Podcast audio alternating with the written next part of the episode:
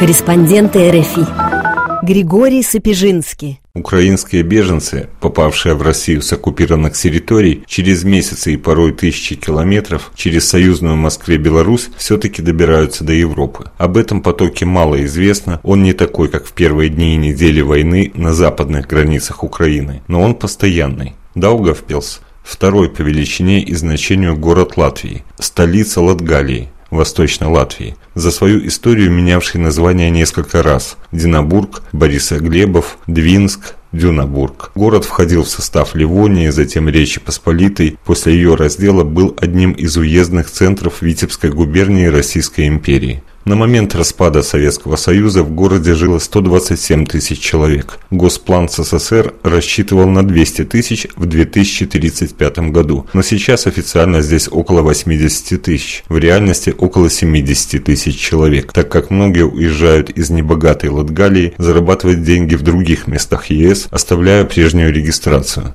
Город находится в 23 километрах от границы с Литвой и рядом с Белоруссией, 26 километров до ближайшего погранперехода Урбаны. Даугавпилс – особенное место в Латвии. Здесь самая высокая доля русских в составе жителей среди латвийских городов – почти 50% латышей около 21%. Поляки и белорусы – это еще почти 20%. Русский язык родной для 80% населения города. Здесь большая доля неграждан – 14%. Процедура получения гражданства Латвии проста и понятна экзамен по латышскому языку и истории, знание гимна республики. Но часть русскоязычных граждан предпочли натурализации, маргинализацию. Они не могут выбирать и быть избранными, работать в других странах Евросоюза и так далее. Почему же не сдать языковой экзамен и решить проблему гражданства? Многие неграждане воспринимают свой статус как дискриминацию, сдачу экзаменов как унижение. В Даугапилсе, в отличие от соседних литовских городов, до Вильнюса 175 километров, не видно украинских флагов. Ни в знак солидарности с Украиной, ни на балконах и в окнах квартир в главном торговом центре войну особо не обсуждают. Больше цены на коммуналку, предстоящие зимой и подорожание всего в целом. Бросаются в глаза майки в разных точках центра с двуглавыми российскими орлами, цитатами из фильмов «Брат» и «Брат 2», «О силе в правде» и прочими слоганами, традиционно относимыми к российским новоимперским. Советской символики, правда, нет. За ее демонстрацию в Латвии предусмотрена уголовная ответственность, поэтому красные звезды есть, но без серпа и молота. Нет и украинских беженцев. Вернее, они есть, но Даугапилс стараются быстро миновать, добраться до Риги, а затем дальше в Европу. В самом Даугапилсе постоянно находится около 300 беженцев, для них выделили общежитие. И в силу географии Даугапилс – первый город, куда прибывают украинские беженцы из России через Беларусь, то есть люди, которые оказались на оккупированных территориях, попали в Российскую Федерацию и уже оттуда выбирались, иногда не один месяц, в Европу. Местные волонтеры Эвита Савицкая и Александр Барбаказе рассказывают о РФИ. У нас не самый большой город. Осталось 15 э, свободных мест для украинцев. Именно за муниципальный счет, в муниципальных помещениях. То есть вот тут рядом общаги, которые. Через нас идут те, кто оказался на оккупированной территории. Это люди, которым некуда возвращаться. То есть они совсем другие. Они, им нужны пособия, им нужна в, в эту среду, как сказать, врастать зацепиться как-то. Зацепиться, да. устраиваться и так далее, и так далее. Они идут совсем другим настроем. Для этого Даугавпилс, ну, не самое... Здесь, э, да, их, здесь остаются люди, их, некоторые их привлекает вот русскоязычная среда. Ну да, но здесь плохо с работой. Да, пособие в Латвии маленькое. Квартиру чем... трудно снять, очень предвзятое Ква... отношение. Да, снять квартиру сложно. Ну, самое главное... Да, даже вот мы пытались снять квартиру, вообще никак. Ну, То да. есть я звоню, говорю, здравствуйте, знаете, у меня вот... А украинцев нет, мы с этим не работаем. Беженцами мы не работаем. Средняя зарплата в Даугапилсе 600-650 евро. Минимальная 500. На руки 425 евро. Волонтеры провожают на поезд в Ригу очередных беженцев с белорусско-латвийской границы. Сергей из Мариуполя едет к матери в Люксембург, Марина с дочерью Машей к мужу, который выбрался в Европу чуть раньше. Были обстрелы, уже все-таки не могли находиться в подвале, подвале подвал уже обрушали, знаете, э, люди гибли. И просто уже, знаете, вот так вот взяли белые флаги и вышли уже к морю. Ну, там, конечно, там уже чеченцы в город зашли. Ну, и мы пошли там можно сказать, по трупам, по гильзам, по всему остальному. Выхода по-другому никак нельзя было. Украинских войск в нашем районе вообще не было. Пришли чеченцы, сказали, давайте вам белые флаги, выходите через море, короче, и потому что никто уже не придет за вами. Чуть-чуть в России побыл и просто уже тоже там не мог находиться, потому что слово украинец услышали, все. Я сейчас еду с дочкой, это с Мариуполя у нас тоже там произошла большая трагедия. У меня в семье был муж э, и двое детей. Один ребенок погиб. Вот. Ну, э, почему попали сюда? Потому что нужно было, у Маши была травма руки у дочки, врачебной помощи медицинской не было, и им нужно было каким-то образом спасать руку, потому что, возможно, как бы у нее была бы ампутация руки. Девочка была, ну, ей получается 8, 8 с половиной лет. Мы находились в доме, получается, родители моего мужа, э, две дочери и мы с мужем. И на дом полностью самолет летел, скинул ракету на дом. Дом разрушился, начался пожар. Э, все были под завалами и смогли, э, ну как бы мы прощали жизнь. И соседи выкопали нас четверых, а двоих уже не, не спасли. То есть не спасли отца, который сгорел заживо, и не спасли нашу дочку. Ну, у нас во, во время этого пожара, который случился, сгорели абсолютно все документы. Да, сгорели трудовые книжки, сгорели дипломы, ну, все документы, которые на детей, на паспорта, в общем, все, что было. И нужно как бы нам восстанавливать как бы, чтобы начать новую жизнь. Ну да, мне восстановить надо документы ну, тоже. Тоже да, нет документов. Эвита Савицкая – переводчица. Александр Барбаказа – учитель русского языка и истории, бизнесмен, владеет фирмой по изготовлению наружной рекламы. Собеседники говорят, что в Даугапилсе волонтерством занимается пару десятков человек. Александр, о котором корреспонденту РФИ сказали, что он чуть ли не живет в машине, постоянно перевозя беженцев с погранперехода в город, называет случайным начало добровольной помощи украинцам в беде. Это с начала мая. В основном это шел тогда в сплошной Мариуполь, люди с ранами, еще свежими, с, откры... с всеми этими потрясениями и так далее. Поток рос, рос, рос. В какой-то момент я исчерпал свой физический и финансовый запас. И вот Эва, с которой мы вместе... Что мы делаем вместе? Что где когда играем, едим. Да, да едим, что где... Ну, вообще, что где когда, да. Да, в одной команде. куча совместных проектов, куча совместных идей. Да. Ну, и этот проект тоже стал каким-то совместным. Просто да, я поняла, что Эва он зашивается просто. подключилась. Он выезжал просто каждый день, по несколько раз в день. Ну, это физически тяжело. Но в основном мы всегда знаем о том, кто через нас идет. Нам, нам оставляют ну, заявку, нам пишут, это какие было, люди, наверное, какие у нас где-то около... Ну, 10-12 человек в день первые, в первые. Такие ну, 9-12, максимум 20. Потом в какой-то момент стало 40 это уже у меня был личный рекорд. Когда был табор первый, это было 68. Еще важный момент, мы, наверное, когда вот я их возил, мы выработали некий, некий стандарт, наверное, можно сказать, э, ну, встречи гуманные, то есть э, просто привести людей, как бы это, ну, вот так, э, типа, привез и... И здрасте, до свидания, да. да. Нет, то есть э, они приходили голодные. Ну, то есть Надо там люди, да. да.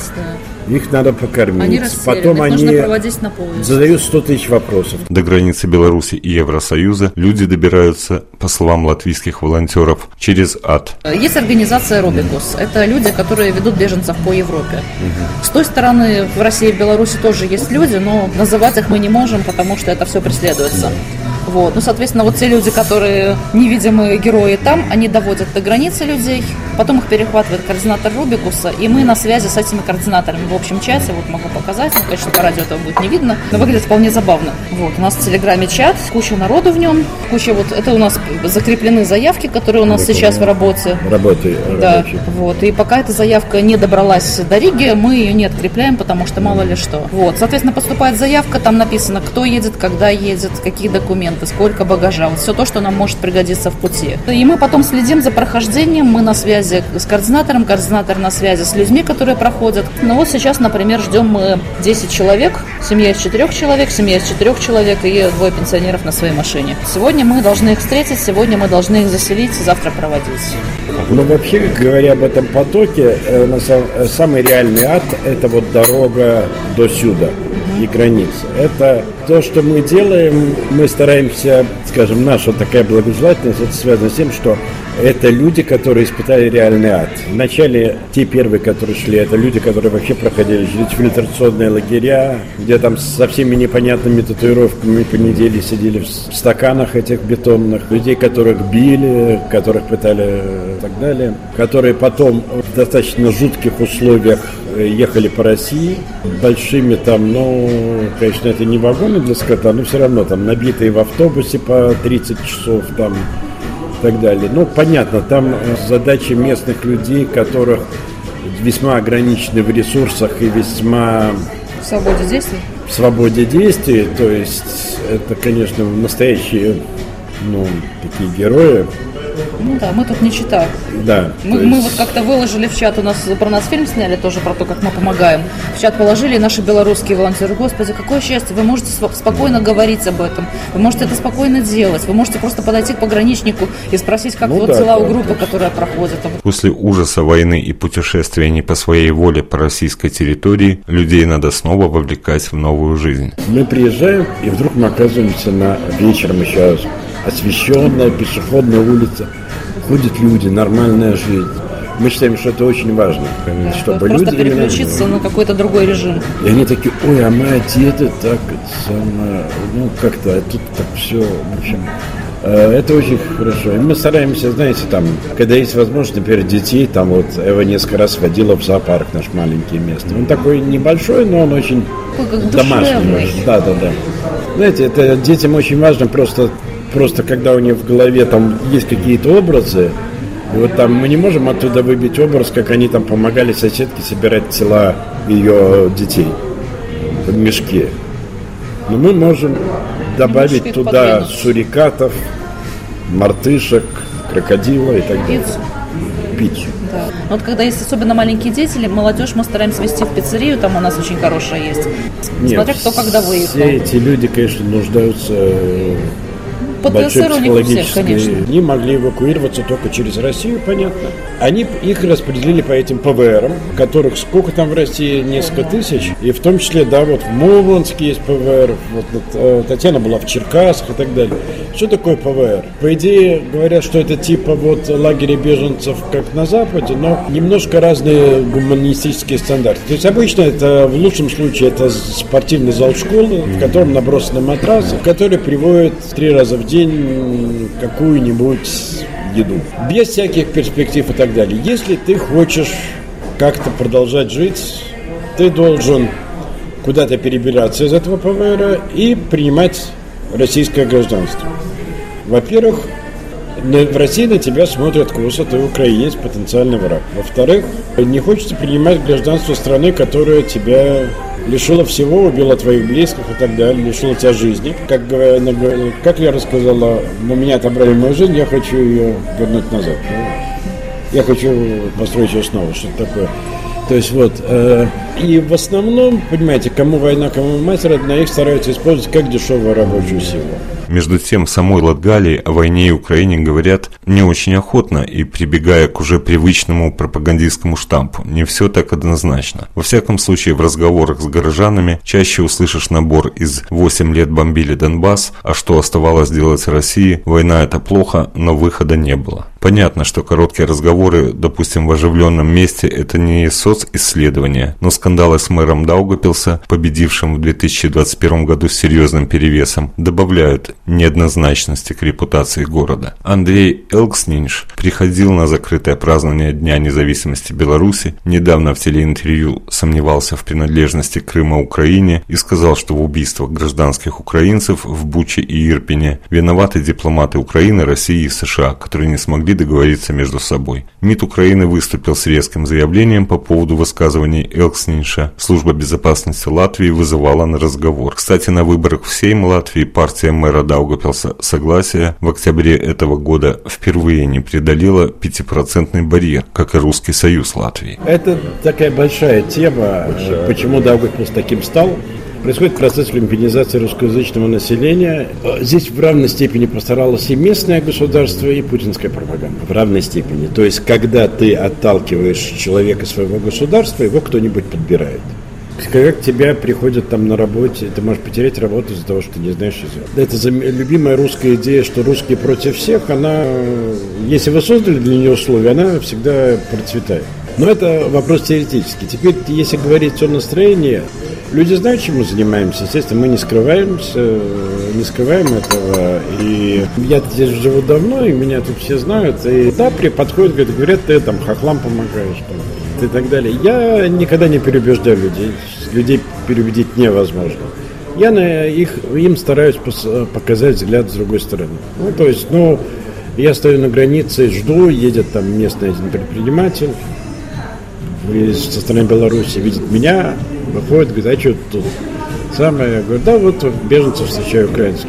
А нахрен они тут нужны, да там и так далее, в общем, самое. Да, я им рассказываю, я говорю, ну, люди, ну как, им надо помочь, люди из Мариуполя, там нет домов, разбомбили.